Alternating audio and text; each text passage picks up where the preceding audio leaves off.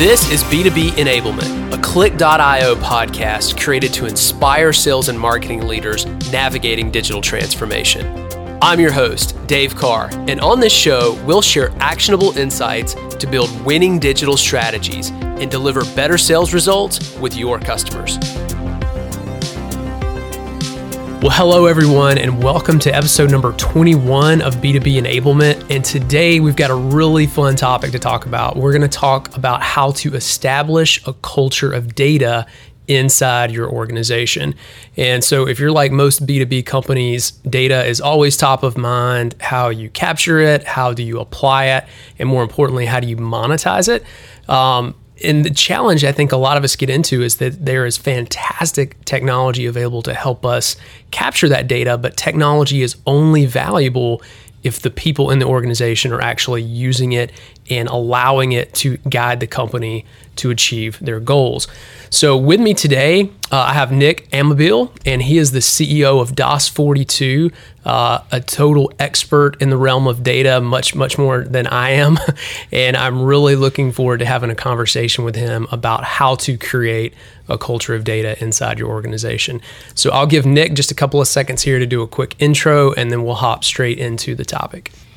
Awesome. Hey, Dave. Thanks for having me on. Really excited to be here. Yeah. So, um, you know, DAS42 is a boutique data analytics consulting firm, and uh, we help businesses of all sizes and different industries, uh, as you said, really use data throughout their organization. I mean, this, I mean, especially with the move to digital, uh, every everything that you do these days has has data. Of course, for B two B companies, it's mostly focused on sales, uh, but also if you're in the manufacturing industry, you can think about inventory and manufacturing and supply chain. So this is all real complex stuff. Uh, but at the end of the day, you know, we at DAS42 help our customers really make sense of all this uh, in a much more simpler way than it sounds. So really excited to be here and kind of explore the topic today with you, Dave. Yeah, that's great. Well, and you know, you guys would know as well as anybody the challenge that just exists in you know creating data is the easy part, and I think that especially with the advent of so many systems, we can all do that. It's interpreting it and putting it to work. So, um, well, you know, we'll probably have listeners that are on all ends of the spectrum. You know, you may be doing a pretty good job with data in your organization. You may just be yep. getting started.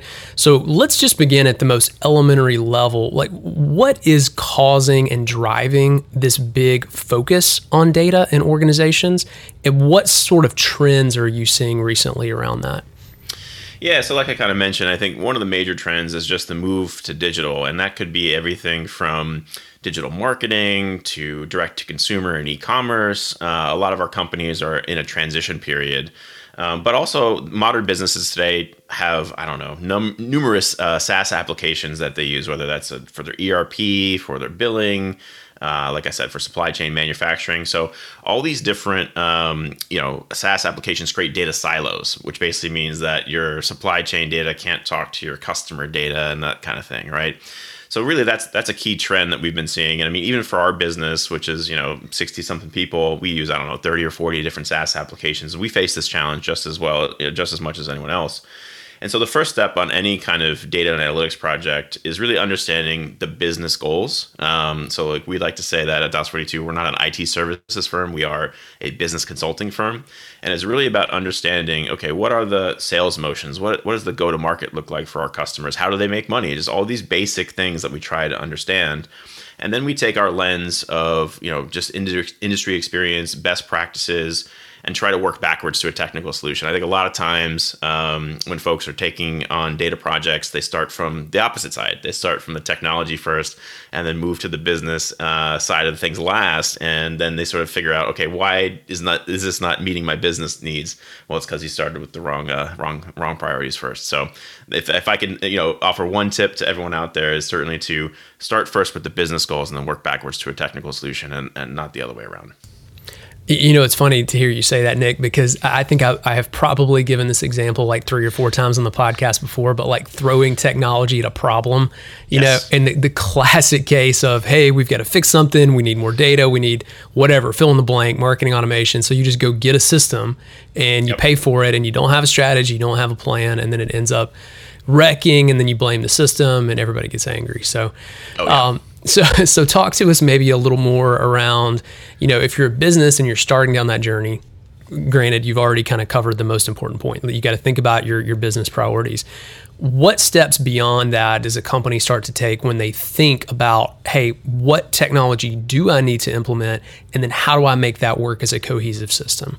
Yeah, that's a really good question. And I mean, like, you know, as you mentioned kind of at the top of the show here, there's so much data technology and analytics technology out there. In fact, there's there's an industry report coming out called the the um, the, the landscape of data and, analytics, uh, and it has like I don't know a thousand different logos and vendors on there from software companies, and this is basically what our customers at DAS42 they're, they're facing that uh, challenge, right? They're trying to figure out what does each thing do, what is the overlap, how do they work together, so on and so forth. But really, what we do is we start technology agnostic. What we start with is centralizing data in one place. And so typically that looks like a data warehouse. That could be anything from like a Snowflake, which a lot of folks have heard about due to the recent IPO, um, you know, Redshift, which is an Amazon Web Services product, so on and so forth. There's a bunch of different ones. And it doesn't really matter which one you choose. I mean, of course, we have opinions on, on technology, but at the end of the day, the goal is to get the data in one place. So that's taking your, your supply chain data, your customer data, your sales data, um, you know, inventory data, all in one place, so that you can sort of join it together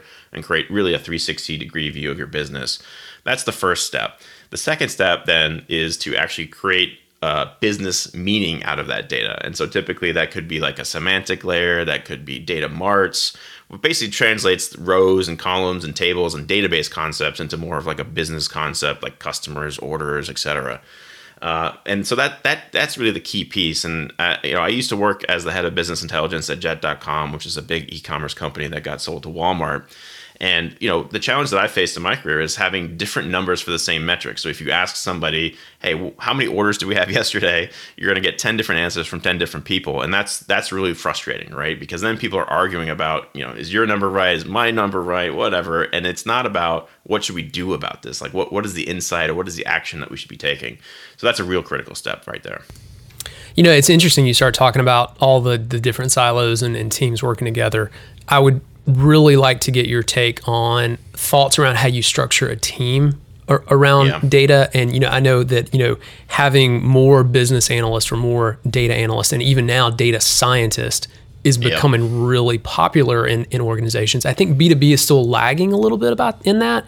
But w- what are your thoughts? I mean how have you seen the best organizations handling it from a team yeah, it's a really good question, and, and, I think we actually have a blog on this that we can uh, link to in the show notes. But there's a couple different methodologies to structure teams, and as you said, there's a lot of confusion I think in the industry too about titles, like what's a data scientist versus an analyst versus a data engineer.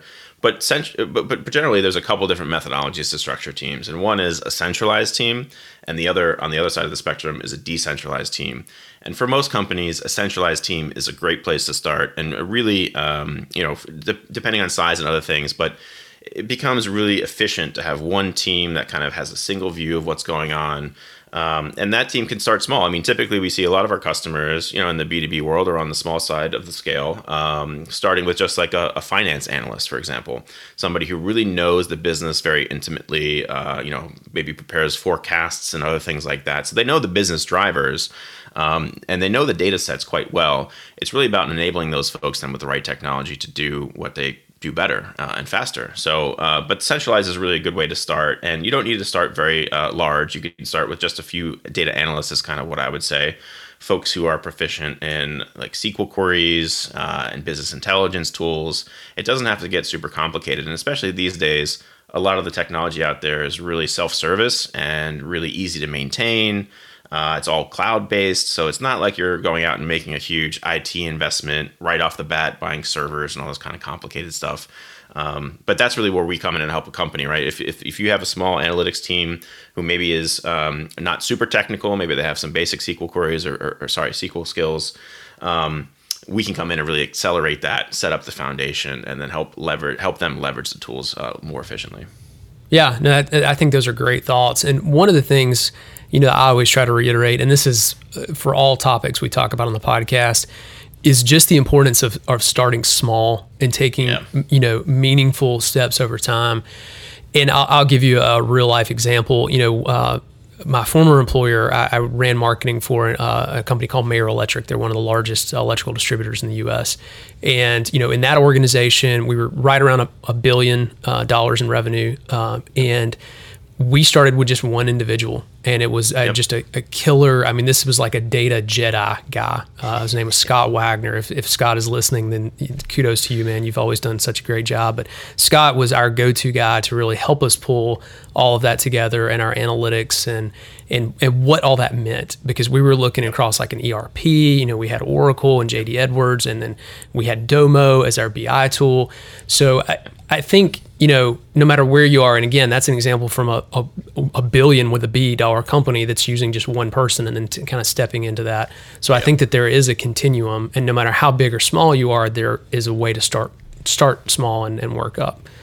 Yeah, and I'll, and I'll, I'll just say, I mean, when we go into companies and do projects to set these these tools up and, and kind of set these processes up, we always focus on one use case. you know, we start with one thing, and so like you said, it could be taking the ERP data and joining it with I don't know customer data or whatever it is or transaction data in a different light, right? So it's always one or two high value use cases that we really focus on first, as opposed to hey, we're going to boil the ocean here with all these different data sets, all the different things that you might want to do. But really, it's also about that adoption piece, right? Once once folks kind of understand the power of what data can do for them, they get really excited, and then all the other teams that maybe you know weren't a part of that first use case are like, "Hey, I want that. How can how can I get that?" Right? And so that gets the momentum going because a lot of times uh, you just don't have that if you're you know taking six months or a year to deliver a project or deliver some business value. So that's what we focus on is really quick time to value. There you go. Well, I think that's a good lead into the next question I had, which is around when you see companies take these first steps and you're implementing technology and new platforms and new processes, what are some typical road bumps that you've seen with organizations where they have challenges, and what are some suggestions about how to minimize those in your business?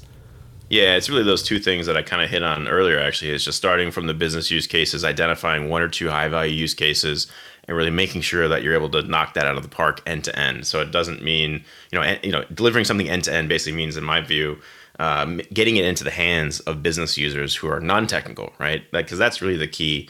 Uh, at the end of the day, like you, you know, you mentioned Dave that you're in uh, marketing, right?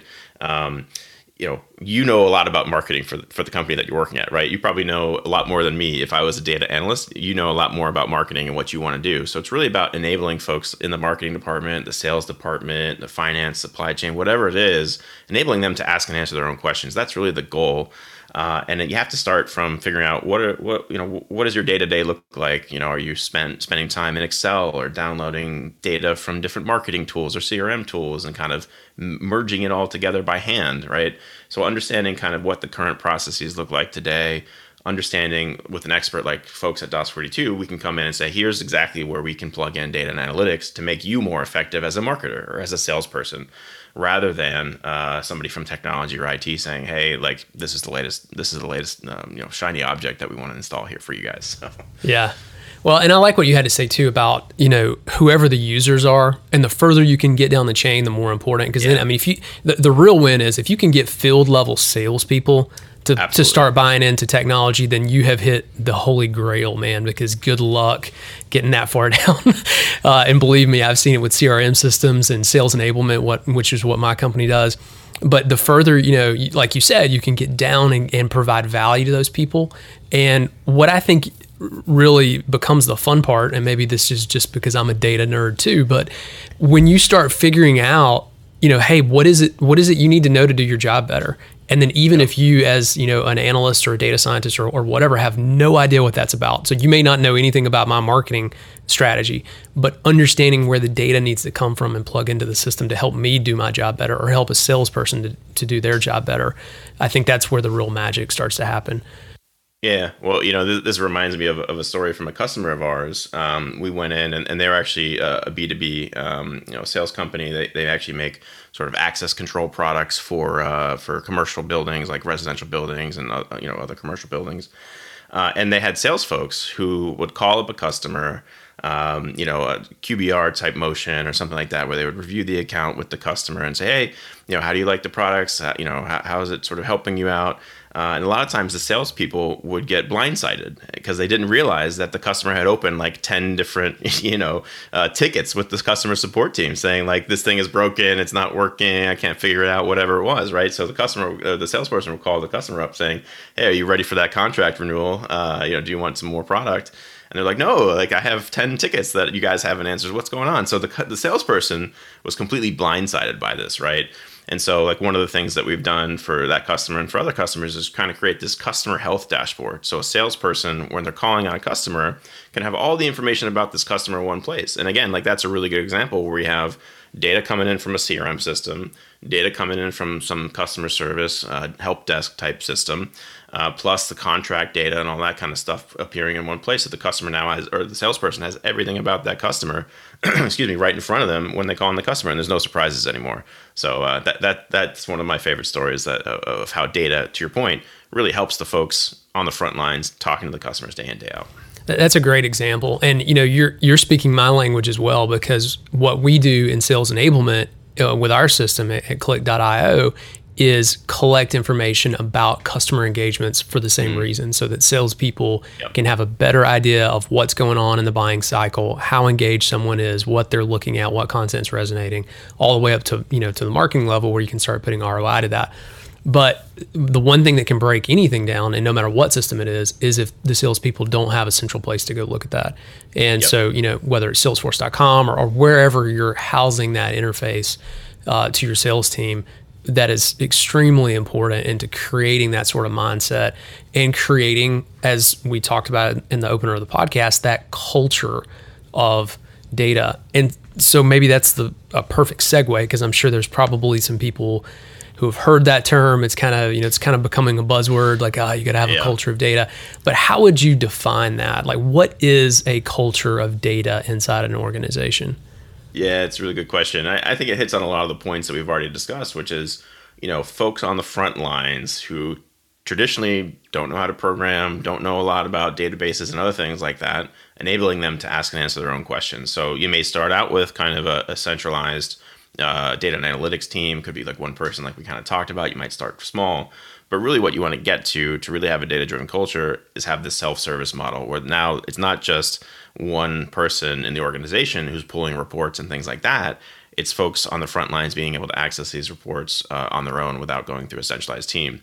And you mentioned a really good point there which is you know, a lot of times when we're working with customers, we identify these workflows and we figure out how to bring the data into the workflows versus how to get somebody from the workflow to some other tool, right? So if, if salespeople are already in Salesforce, what we want to do is bring the analytics and the data that we might be working on into Salesforce.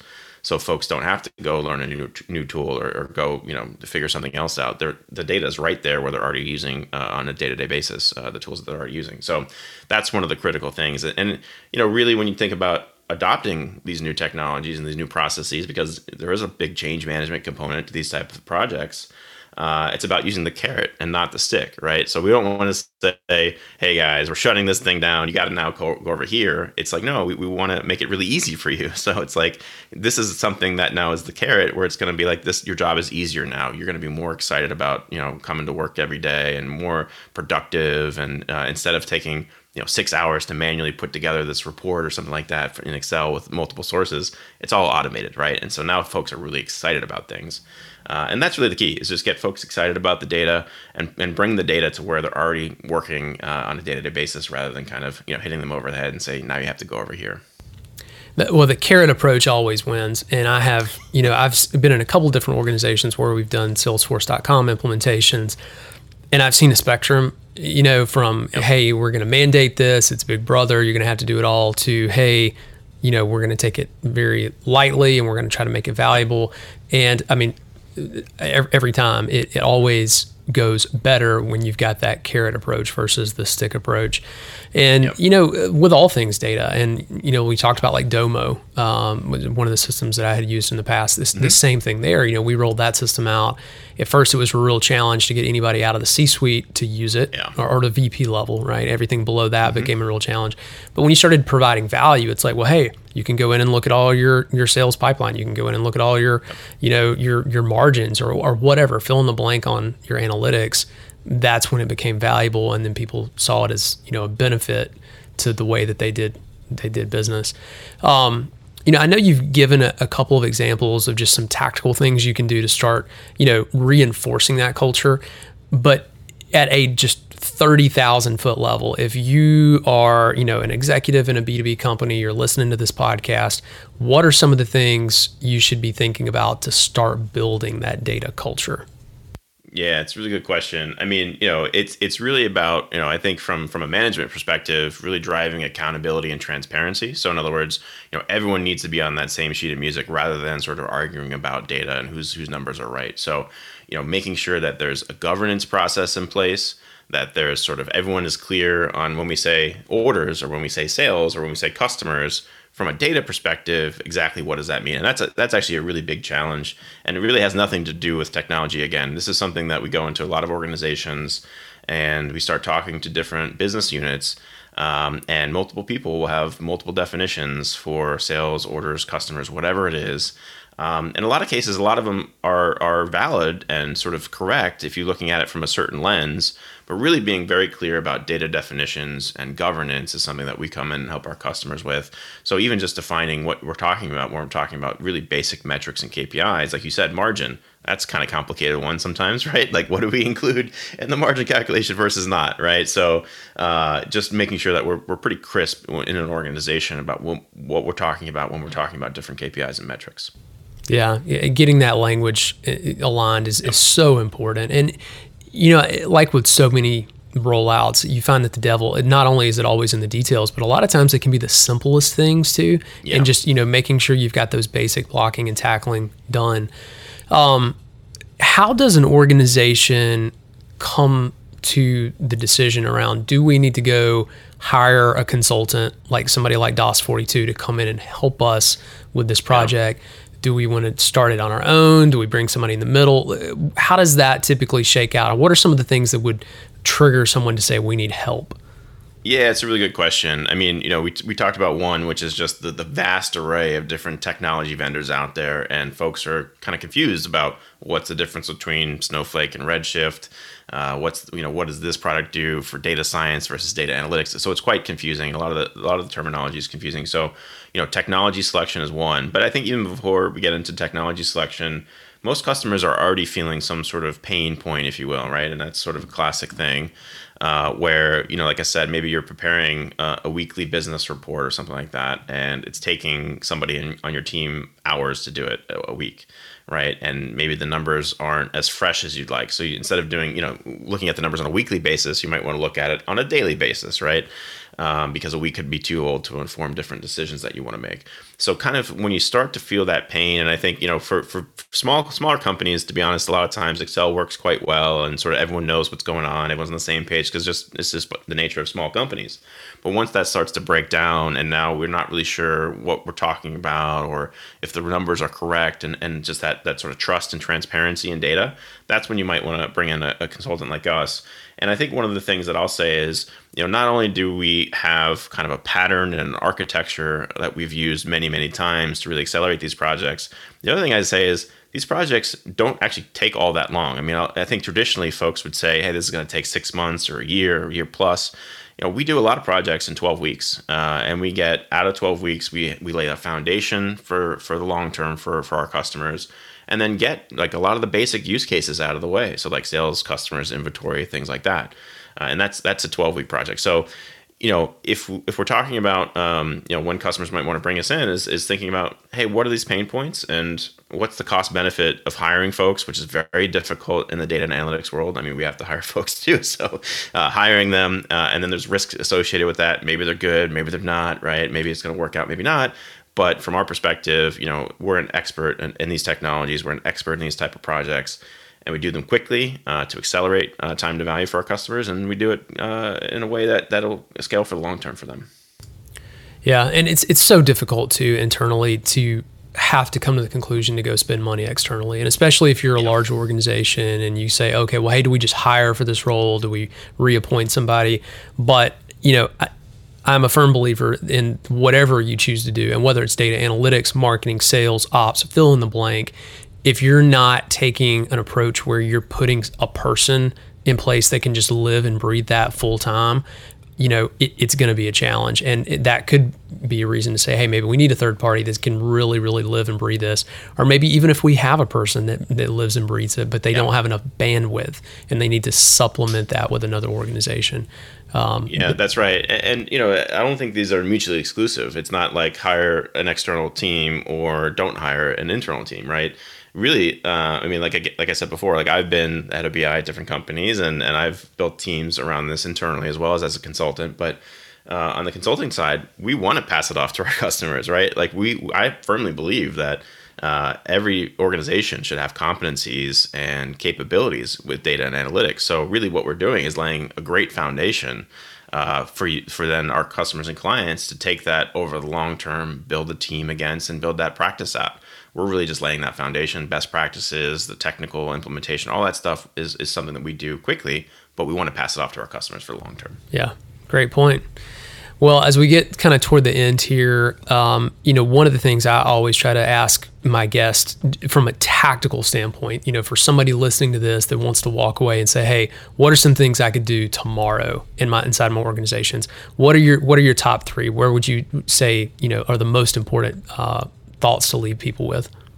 Yeah, it's a good question. I think you know the the one thing is uh, we talked about it is just start thinking about you know what are your core KPIs and standardize those KPIs. Even if it's you know again not even technical, just make sure that you write it down and say, okay, this is what we mean when we talk about margin. This is what we mean when we talk about orders and sales. Uh, get everyone on that same page and start thinking about um, governance. You have data in your organization. Start thinking about how you're going to govern it and manage it, and then try to make sure that you're able to get data to as many people as possible in your organization. Great. Well, uh, listen, I'm going to drop some links in the show notes uh, for Nick's LinkedIn profile. If you want to reach out and connect with him individually, we'll also put some links to some of the resources that uh, Nick, Nick mentioned around data analytics. Uh, we've got some as well, just some blogs and other other resources that can help you understand more about how to use data, particularly when it comes to your sales and marketing activities. So we'll drop all of that in the show notes. Uh, but Nick, we really appreciate you taking time to join. And uh, I mean, I could talk about this stuff for hours, but uh, I certainly, I certainly hope that uh, all our listeners got something good out of this. Uh, if you're finding uh, this podcast valuable, make sure to hit the like button or subscribe. Uh, both of those are ways that we build our reach, and other people can help uh, help other people find us and and continue to spread knowledge about B2B sales and marketing and data and all the other things. So, Nick, thanks so much for joining the show, and maybe we'll have you back again soon sometime. Awesome. Thanks for having me, Dave. Really enjoyed it. Talk to you soon.